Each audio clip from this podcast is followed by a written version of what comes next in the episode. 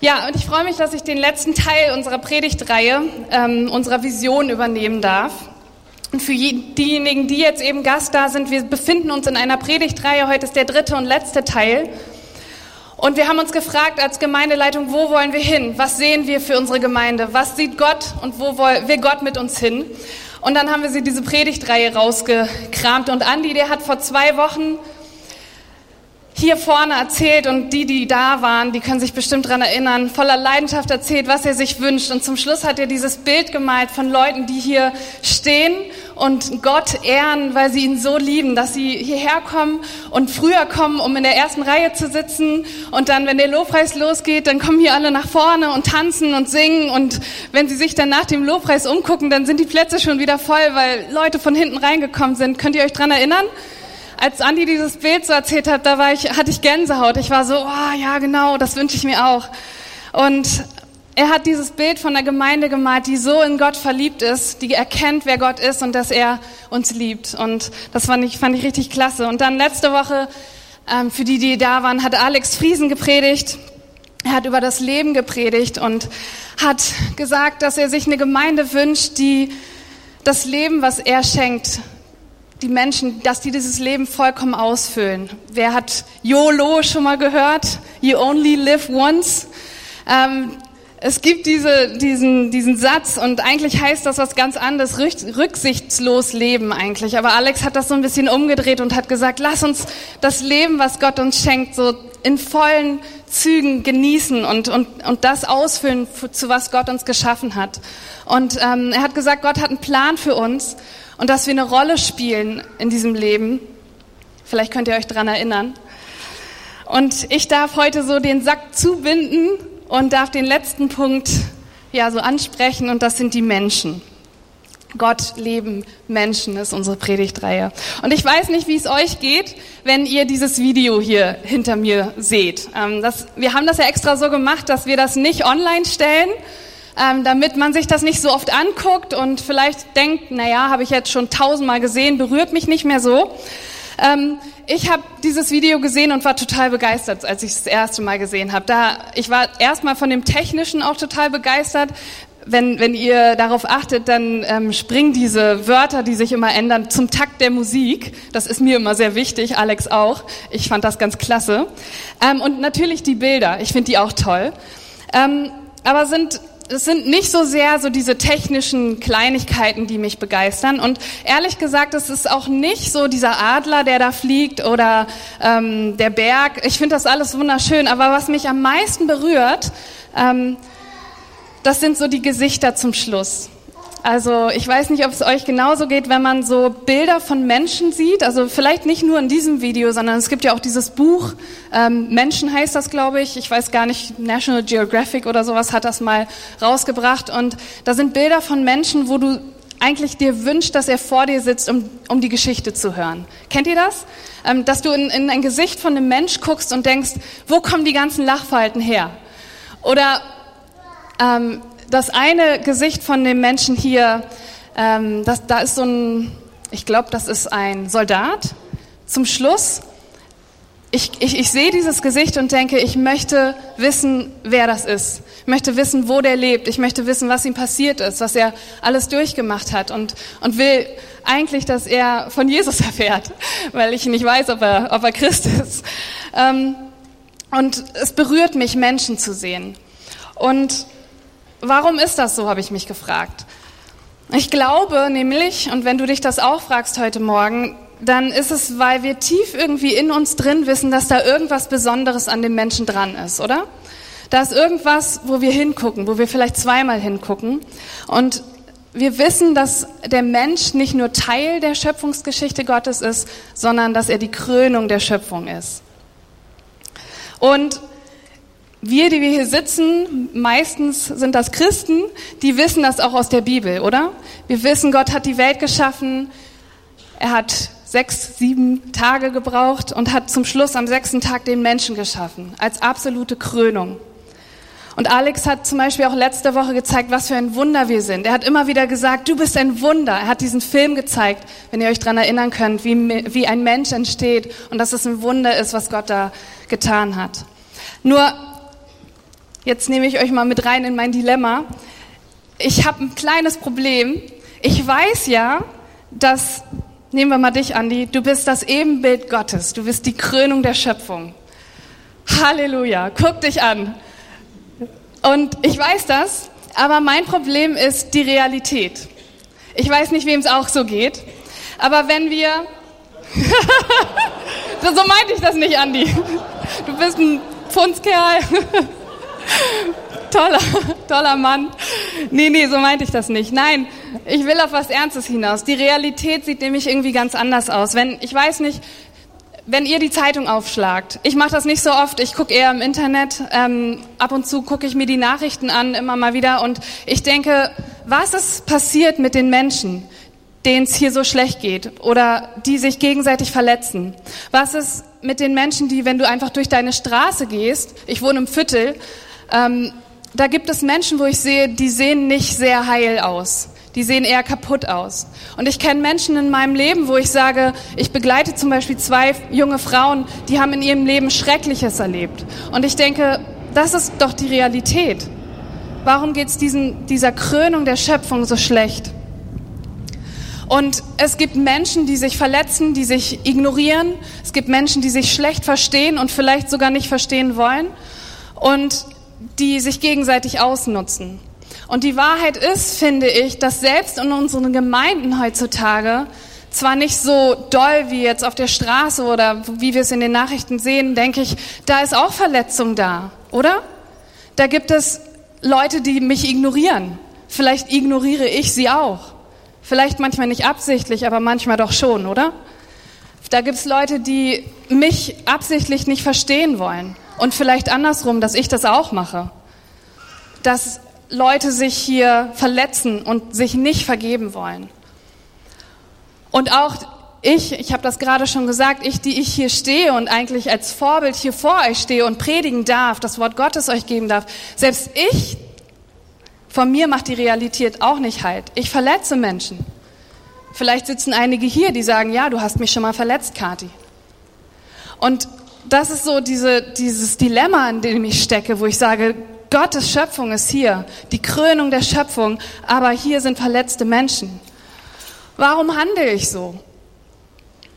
Irgendwie ist es so, als ob Gott mich immer wieder, jeden Tag, jede Minute daran erinnern sollte und muss, Kathi, du musst die Menschen um dich herum achten. Du musst diese Krönung der Schöpfung in ihnen erkennen. Warum machst du es nicht? Ich habe euch eine Geschichte mitgebracht. Ähm, ich erzähle ja immer gerne von meiner Mitbewohnerin zu Hause. Diesmal habe ich sie um Erlaubnis gefragt. Julia ähm, sitzt da vorne, weil ich dachte, na ja, ich kann ja nicht immer aus dem Nähkästchen plaudern.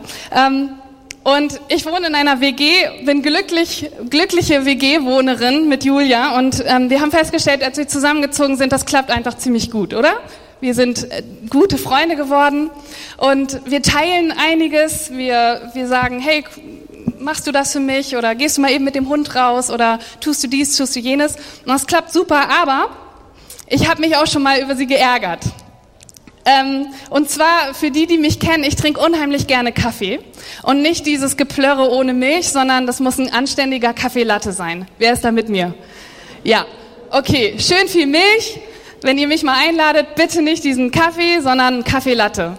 Und deswegen achte ich auch immer darauf, dass wir immer genug Milch im Kühlschrank haben. Mindestens zwei Liter kaufe ich ein in der Woche, mindestens.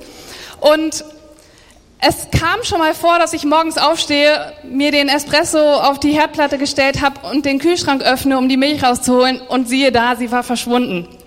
Und ich dachte, ich habe doch genug Milch gekauft. Und dann kommt sofort der Gedanke, Julia war's. Die hat meine Milch ausgetrunken. Die hatte doch gestern Besuch. Da hat sie bestimmt Kaffee Latte angeboten. Na toll, jetzt habe ich keinen Kaffee. So, bei meinem nächsten Einkauf, wie gesagt, das war mal ein Wochenende, da habe ich mich ein bisschen geärgert. Da bin ich losgegangen und habe zwei Liter Milch gekauft, habe auch gesehen, es ist keine Milch mehr im Kühlschrank. Und ich kam nach Hause und dachte, nee, der zeige ich jetzt mal. Die Milch kommt nicht in den Kühlschrank. Es war jetzt Sommer, ich wusste nicht wohin damit.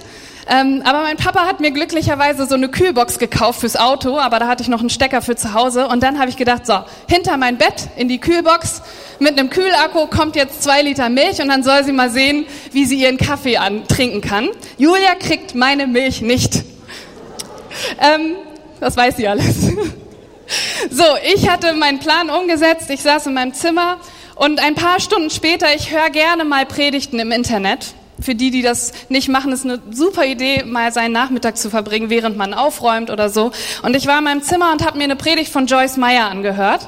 Die Frau finde ich ziemlich klasse. Und die hat ausgerechnet davon gesprochen, dass wir Menschen lieb haben sollen, dass wir Menschen ehren sollen. Dann hat sie eine Geschichte erzählt, die fand ich total klasse. Sie hat gesagt, sie isst ihr Mittagessen immer gerne draußen, auf, auf ein paar Bänken, die in der Sonne stehen, und da freut sie sich schon immer drauf. Und ähm, sie hat dann erzählt, sie machte sich auf den Weg, hatte ihr Sandwich bereit, ihren Kaffee in der Hand und sieht die Bank, und auf der Bank ist ein freier Platz in der Sonne frei. Und ungefähr in derselben Distanz hier war ein, ein älterer Herr, auch auf, auf anderer Distanz, aber ungefähr gleich, und ging auf diese Bank zu langsam und sie dachte, den kann ich schlagen. Und ähm, ich weiß nicht, wie man so läuft, aber ihr kennt das vielleicht. Man will nicht rennen, aber man geht halt so ein bisschen schneller. Und das hat sie dann auch getan und hat den Platz erwischt. Sie hat sich hingesetzt und war so, ha, dem habe ich es gegeben. Und dann hat sie ihr Sandwich ausgepackt, wollte ganz genüsslich reinbeißen und dann ausgerechnet der Platz neben ihr, wo jemand saß, stand auf für diesen Mann und sagt, Sie können hier sitzen. Und der Mann sagt, Gott segne Sie. Und dann sagt sie, ich bin Pastorin. Wenn der irgendwann mal meine Predigt sieht, dann ist es um mich geschehen. Und, und ich, ich saß da und sie meinte, du kannst zum Segen werden für andere Menschen. Gott möchte dich zum Segen machen für andere Menschen. Und renn doch nicht einem Opa, also mach kein Wettrennen mit einem Opa, sondern lass diesen Opa gesegnet da sitzen. Und du sitzt woanders im Schatten oder wo auch immer. Und wisst ihr, was dann passiert ist? Ich saß in meinem Zimmer und dachte, nee, ich dachte erstmal gar nicht, aber da kam so ein leises Klopfen, Kathi, mein Schatz, von meinem Herrn, pack diese blöde Milch zurück in den Kühlschrank. Und ich musste ein bisschen schmunzeln und ich war so, ey, du hast so recht, Gott. Das mache ich jetzt. Und ich war so, ich will zum Segen werden. Und das ist nichts Großes, einen Platz aufzugeben oder die Milch wieder zurück in den Kühl Kühlschrank zu stellen. Aber vielleicht ist es, sind es so die Kleinigkeiten, wo meine Mitbewohnerin merkt, die hat mich lieb. Ähm, und und wo andere Sachen passieren, wo, wo du zu einem Segen werden kannst für die Menschen um dich rum. Und du musst nicht lange suchen nach Menschen, die du segnen kannst. Vielleicht sind die in deinem Haushalt. Ne, wo du dich immer wieder ärgerst, dass die Zahnpastatube nicht zugedröht ist oder der Klodeckel nicht runter oder oben ist. Ich habe keine Ahnung. Bei uns ist ja immer schön unten. Stimmt's? Guck um dich rum und segne die Menschen um dich rum.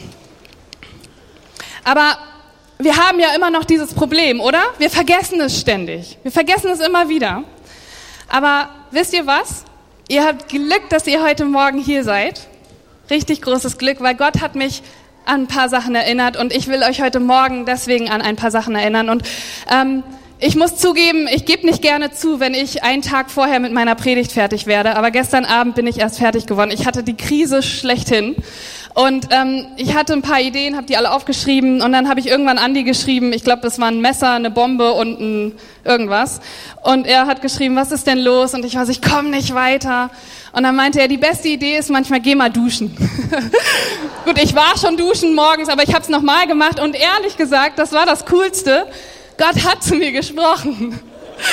Und das ist mir dann wie Schuppen von den Augen gefallen, weil ich war so, ja, Gott, das stimmt. Das, das begeistert mich und das will ich euch mal heute Morgen ähm, weitergeben. Zuerst möchte ich euch aber sagen, Gott liebt uns. Ich weiß, das hat Alex letztes Mal schon gesagt, aber ähm, ähm, guckt mal mit mir in die Bibel und einer der bekanntesten Verse, den ihr, glaube ich, fast alle auswendig könnt, ist Johannes 3, Vers 16. Denn so sehr hat Gott die Welt geliebt, dass er seinen einzigen Sohn gab. Wer kann mitsprechen? Damit alle, die an ihn glauben, nicht verloren gehen, sondern das ewige Leben haben. Amen, oder? So sehr hat Gott die Welt geliebt, dass er seinen Sohn gab. Ist euch was aufgefallen an dem Satz?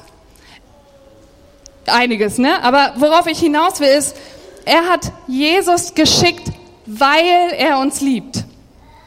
Okay, also manchmal muss ich mir das nochmal so vor Augen halten. Er liebt mich nicht wegen Jesus Geschenk am Kreuz. Er liebt mich. Und deswegen hat er Jesus geschickt.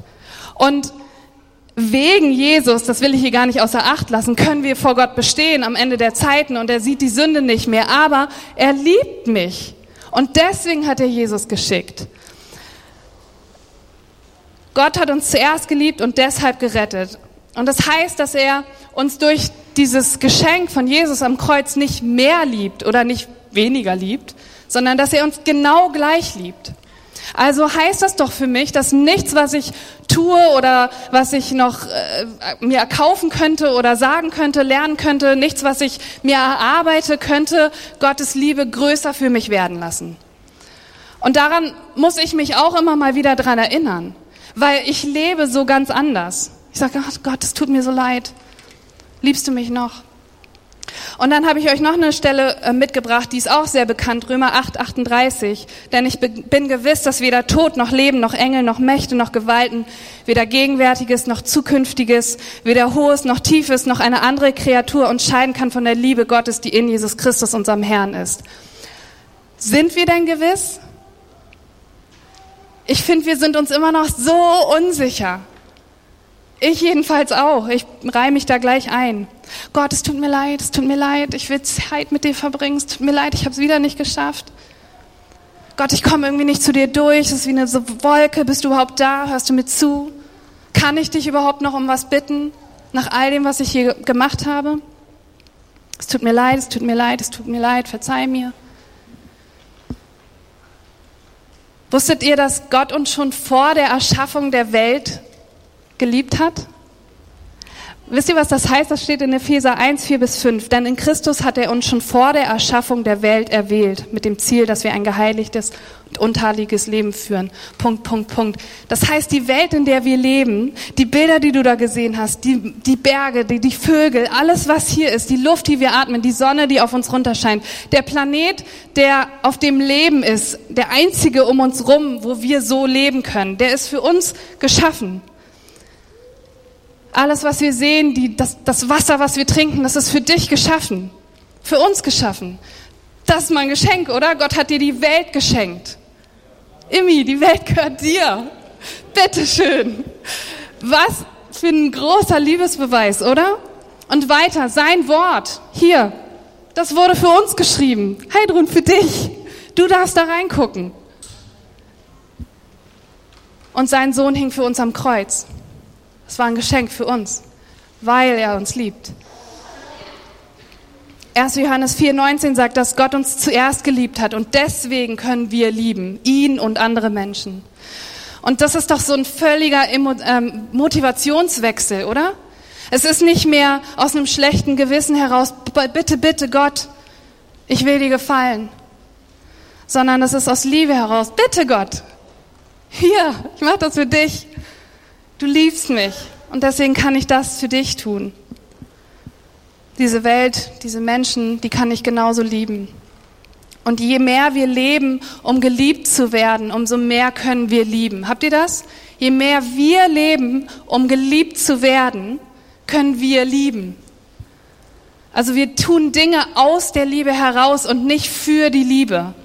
Und ich habe einen krassen Vergleich mit jemand, der für Liebe arbeitet den nennen wir Prostituierten. Wir sind, wir sollen uns nicht prostituieren für Gott. Wir sind seine Schöpfung. Wir sind seine geliebten Kinder und deswegen können wir aus Liebe heraus Dinge tun. Wenn du das nicht kannst, dann lass es bleiben und komm vor Gott und sag, ich brauche deine Liebe. Zeig mir, wer du bist. Aber Gott hat mir unter der Dusche gestern noch einen Gedanken gegeben und der hat mich der hat mich bewegt. Und das, und das Ding ist, du kannst hier sitzen und wenn du schon länger dabei bist, dann sitzt du hier vielleicht und sagst, okay, cool, ja, stimmt. Danke, dass du mich dran erinnerst. Ich bin geliebtes Kind, deswegen kann ich lieben. Gottes Liebe, toll. Aber nächste Woche, Kathi, da sieht es wieder ganz anders aus. Wenn ich nach Hause komme, sieht das sogar wieder ganz anders aus. Ich streite mich nur mit meinen Eltern. Mein Mann kann ich nicht ausstehen. Meine Frau, die bringt mich zur Verzweiflung. Meine Kinder tanzen mir auf der Nase rum. Meine Lehrer haben mich auf dem Kicker. Was auch immer. Und du weißt, du kommst hier raus und es ist so alles ganz schön und gut, aber ich würde eigentlich gerne aufgeben. Ich wurde zu oft daran erinnert, dass es anders sein könnte, aber es wird nicht anders. Kennt ihr das Problem?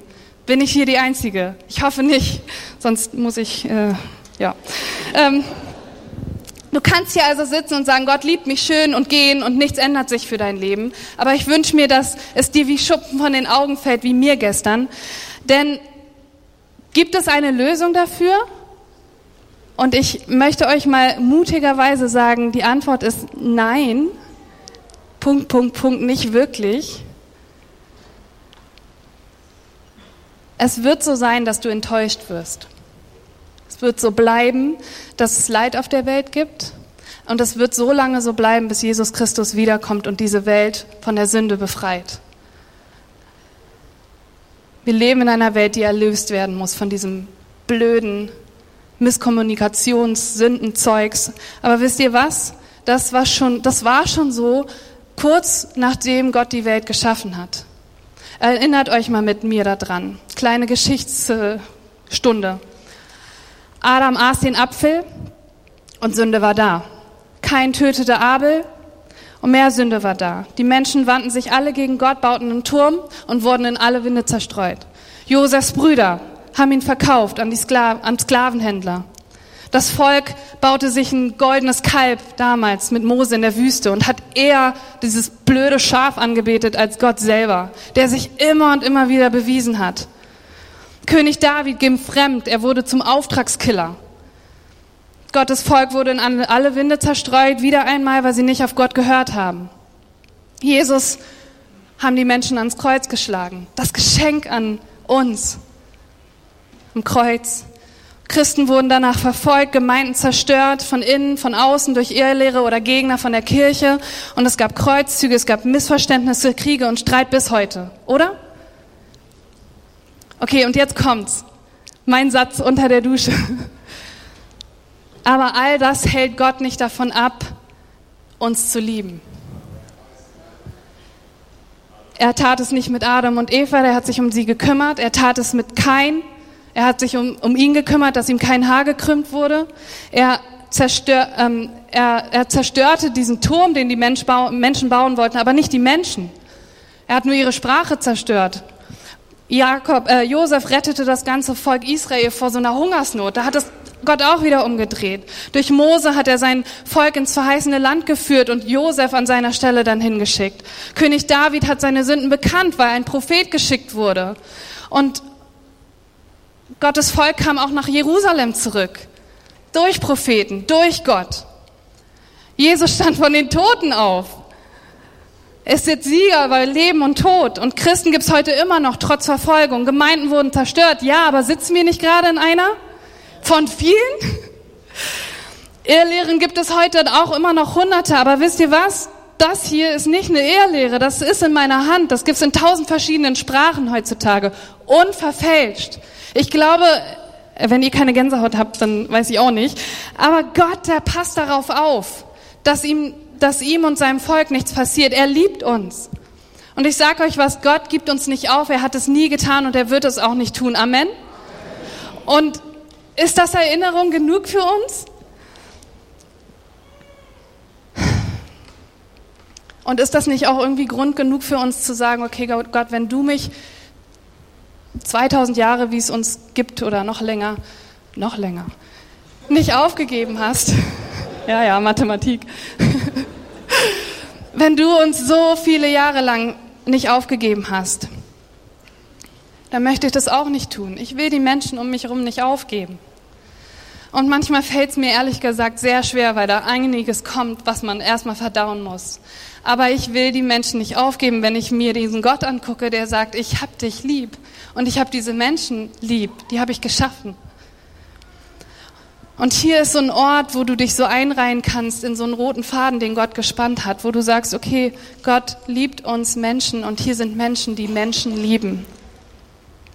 Wenn du also enttäuscht bist, wenn du verletzt bist und wenn du denkst, jetzt reicht's, dann lass mich dich heute Morgen ermutigen, so wie ich ermutigt wurde gestern Abend. Gott hat dich nicht aufgegeben. Es gab schlimmere Umstände für ihn in der ganzen Geschichte der Menschheit.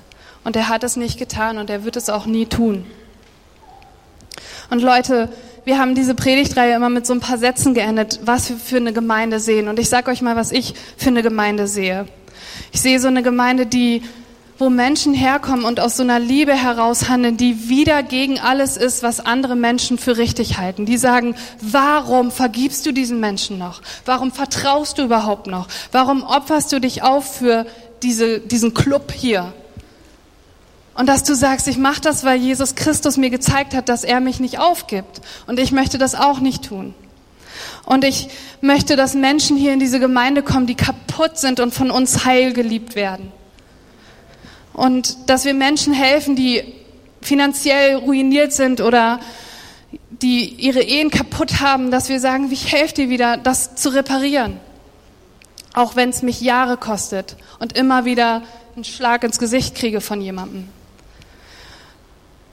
dass wir halt nicht aus unserer eigenen Kraft heraus Dinge für Gott tun, sondern dass wir sagen, ey, ich liebe Gott so sehr und aus dieser Liebe heraus gehe ich voll in alles rein, was ich nur machen kann. Und wenn ich nicht mehr kann, dann steht jemand an und sagt, kann ich dir irgendwie helfen? Und das habe ich hier auch schon erlebt, dass ich sage, ich bin da schlecht drin und jemand sagt, ich aber gut. Und das wünsche ich mir. Und eigentlich kurz, dass das nicht unsere Gemeinde ist, sondern seine. Und ich habe zum Schluss noch ein Zitat mitgebracht. Das hat mich auch sehr berührt. Ähm, das ist mal wieder von Spurgeon, meinen Helden. Ich will euch das vorlesen, aber vielleicht kann das Lobpreisteam ja nach vorne kommen. Ihr habt gleich Zeit, vielleicht noch ähm, ein, zwei Lieder ja einfach danach anzuhören, wo ihr sagt, okay, ich gehe das nochmal neu ein. Ich, ich bin hier jemand, der Menschen liebt, weil ich einen menschenverliebten Gott habe. Und wenn dir das heute Morgen schwer fällt, dann lass mich dir sagen, mir fällt das auch sehr schwer. Aber ich möchte mich von Gott berühren lassen und leiten lassen. Spurgeon schreibt, ich wünschte, Brüder und Schwestern, dass wir alle die Austern imitieren könnten. Ein verletzendes Teilchen dringt in ihre Schale ein und dies ärgert und schmerzt sie.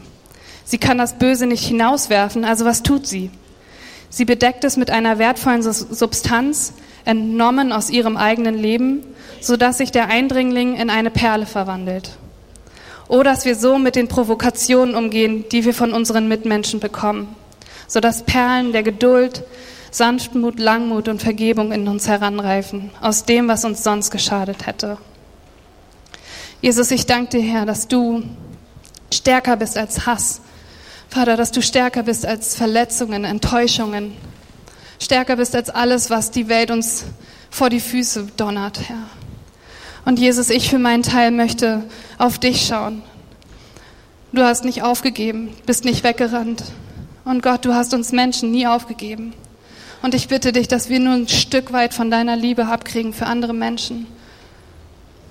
Hilf uns dabei. Amen.